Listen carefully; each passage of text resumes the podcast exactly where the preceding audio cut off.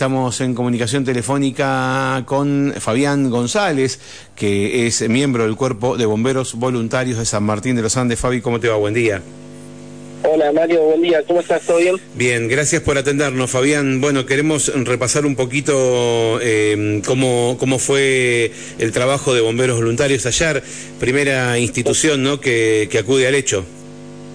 Sí, primero perdón por la por la demora, estaba ahí con tu productora con unas idas y vueltas, pero la verdad que es muy difícil tratar de, de, atender a todos, algo que tuvo una repercusión muy muy grande en todo el país y bueno, tratamos de atender a todos y, bueno, por momentos se complica. Eh, nada, ayer a las dos y media de la tarde se convoca personal por, por un incidente vial ahí en Ruta Provincial 62. Se trató un, un camión del ejército con 22 ocupantes que venían a hacer una una práctica en terreno en, la zona de, Conforme, de Corfón, en Laguna Rosales. Sí. Eh, bueno, por motivos que se están investigando eh, hasta el momento, eh, el camión en la última curva, en la zona de los curvas de los caracoles, eh, pasó de largo y cayó aproximadamente de 10 y 15 metros, quedando primero impactando de punta y quedando con sus cuatro ruedas hacia arriba. Claro. la escena fue muy fuerte, calcula que venían los soldados venían sentados atrás. Sí y bueno, eh, lamentablemente muchos de ellos quedaron aplastados por el camión. eh, se trató de un camión de, gran porte, lo que dificultó mucho las tareas de, rescate y extracción de los pacientes porque un camión muy pesado, ¿viste? un terreno complejo, la tierra muy blanda, entonces fue muy difícil, muy difícil de trabajar ahí en el lugar. Ustedes tuvieron, eh, los bomberos, eh, eh, tuvieron que acceder por, por directamente por la vivienda, porque esto cayó prácticamente al lado de una vivienda de Alihuén, de Alihuén ¿no? Sí, sí, sí, los accesos fueron primero por, por arriba, por la curva, por un sendero, y después la, evacuación de los pacientes fue así por, por, un camino vecinal, por, un camino ahí del barrio Alihuén. Sí que, el camión prácticamente quedó en el patio de, la, casa. de la vivienda, sí, a 10, 15 metros de la vivienda. Muy cerca de la vivienda, tal cual. Sabemos que sabemos que la primera la, primera atención la recibieron por parte de la de, la vecina que comenzó a, colaborar con, con, los que estaban pidiendo ayuda para salir, eh, mientras que el marido y la, y la chofer del auto fueron quienes llamaron a los bomberos.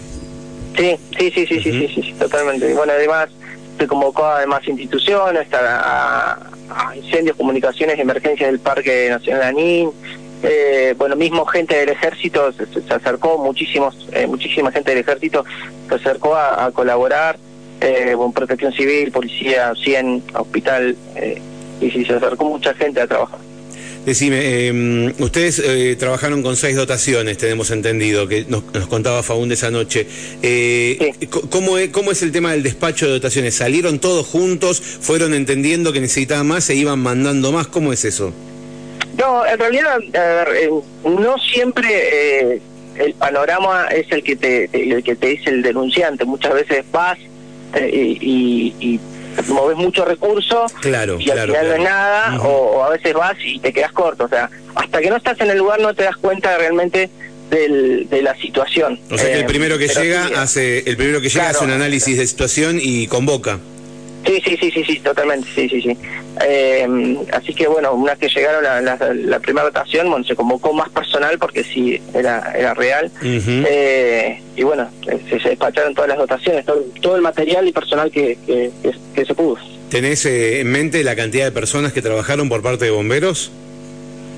Y aproximadamente debe haber trabajado unos 40 bomberos, más o menos, entre 30 y 40 bomberos, eh, todos de, distintos lugares, ¿no? Desde que llegaba eh, agua, los bomberos, eh, gente, había gente del cuartel que siguió trabajando, eh, sí, en total entre 30 y 40 bomberos. Participó mucho personal del ejército. Yo estaba eh, abajo y vi cómo iban corriendo grupos de, de soldados que se sumaban al rescate. que eran compañeros de ellos, entonces y, estar tan cerca, Estaban ahí a metros, tan cerca del lugar. Sí, sí, sí, obviamente era entendible el el, desplazamiento que, hicieron porque, bueno, eran compañeros de ellos, así que... Pero sí, sí, la verdad, en medio del caos y el shock de, ser compañeros pudieron trabajar y ayudar en lo, ayudaron en lo que podían. Eh, ¿Tuvieron que utilizar eh, herramientas especiales para este tipo de rescate? Sí, Sí, sí, sí, sí. Nosotros eh, tenemos herramientas de rescate vehicular, se usaron todas, fueron herramientas neumáticas, se usaron eh, herramientas hidráulicas, eh, sí, tacos, todo para poder levantar y estabilizar la, estructura del camión, que es un camión grande y, muy pesado, en un terreno muy muy complejo porque era tierra muy blanda, entonces se dificultó mucho, o sea, no es llegar y sacar, eh, levantar el camión. O sea, hay que estabilizarlo, corre peligro que se te, se te vuelva a mover el camión, estás en montaña, que, que, quede uno mismo atrapado. Entonces eh, son situaciones muy complejas que, que te faltan, te faltan manos, te faltan herramientas, te falta todo, porque vos calculás que un paciente necesita cuatro bomberos para, para su atención. Eh, eran 22 pacientes. 22 pacientes. Entonces, era, era mucho, faltaban manos, faltaba faltaba de todo. Una situación bastante, bastante compleja. Una pregunta que no hicimos y que desconocemos, eh, y tal vez vos tengas. Eh, eh, las cuatro víctimas fatales, ¿perdieron la vida en el lugar o, fue en, el hospital o en su traslado? Sí. No, no, no, sí, sí, las cuatro víctimas los encontraron, los encontraron fallecidos, claro. Sí, sí, sí, fue en el lugar. Eh, donde cayó el, por lo que entiendo, donde quedó el vehículo es una zona donde donde donde desagota un, caño de pluviales, ¿no? O sea, por eso la tierra blanda está, eh, es una zona donde corre agua. Eh, sí, es una zona, es un salto, sí, que estos días en, montaña, sí, es una zona donde puede llegar. En ese momento no corría agua, no había un arroyo, pero pero sí puede ser un lugar donde donde caiga agua, si sí, es montaña, es un salto es una pared de gaviones alta y sí, sí, por, por desnivel puede puede ser un, lugar donde corre agua en algún momento. Ayer no. Ajá, bien, durante el trabajo no estaba corriendo una acumulación de, de, agua de muchos días, de, lluvia y... Tal cual. Bien. Eh, eh, ustedes no hacen el trabajo de peritaje en este caso, ¿no? No, no, no, no, no. Nuestras tareas es, es, son, nosotros nos abocamos solamente a, rescate. de los pacientes y bueno, el resto queda en manos de, la justicia, lo que sea, fiscalía, policía científica. Eh, no, no podemos, todo el mundo me pregunta eso, pero nosotros no, no, primero no, no es algo que nos compete. No es su tarea, claro, claro, claro. No, no, no. no. bien. Aparte es muy pronto, todavía están trabajando, así que Sí, sí, sí. realmente pasó. Normalmente, seguramente se, le pregunta a bomberos porque uno escucha siempre que eh, hay peritajes que hacen bomberos de la policía, que tienen asiento en el, aeropuerto, y entonces se confunde por ese lado. Policía, sí, ellos, claro. Eh, tanto en incendios como como como accidentes se hacen los peritajes. nosotros podemos hacer un informe técnico de, de las tareas que realizamos nosotros, pero no un peritaje y, decir qué fue lo que por qué pasó algo. No, no, no. Bien. estamos autorizados. Bien, bueno, Fabián, eh, no te quito más tiempo. Muchísimas gracias por estos minutos que, nos brindaste. Un abrazo grande. ¿eh?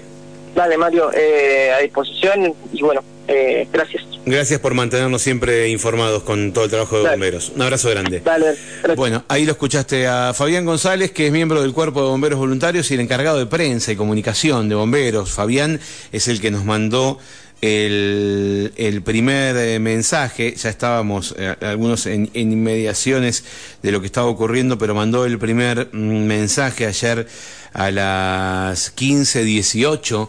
El mensaje decía, buenas tardes, estamos trabajando en un accidente con múltiples heridos camino a Loloc sobre Ruta 62. Están trabajando en el lugar bomberos voluntarios, 100 Hospital, ICE, Ejército Argentino y Policía de Neuquén. Se estarán trasladando heridos al Hospital Ramón Carrillo y a Clínica Chapelco. Esto fue lo primero que comunicó Fabián a las 3 eh, y 20 de la tarde.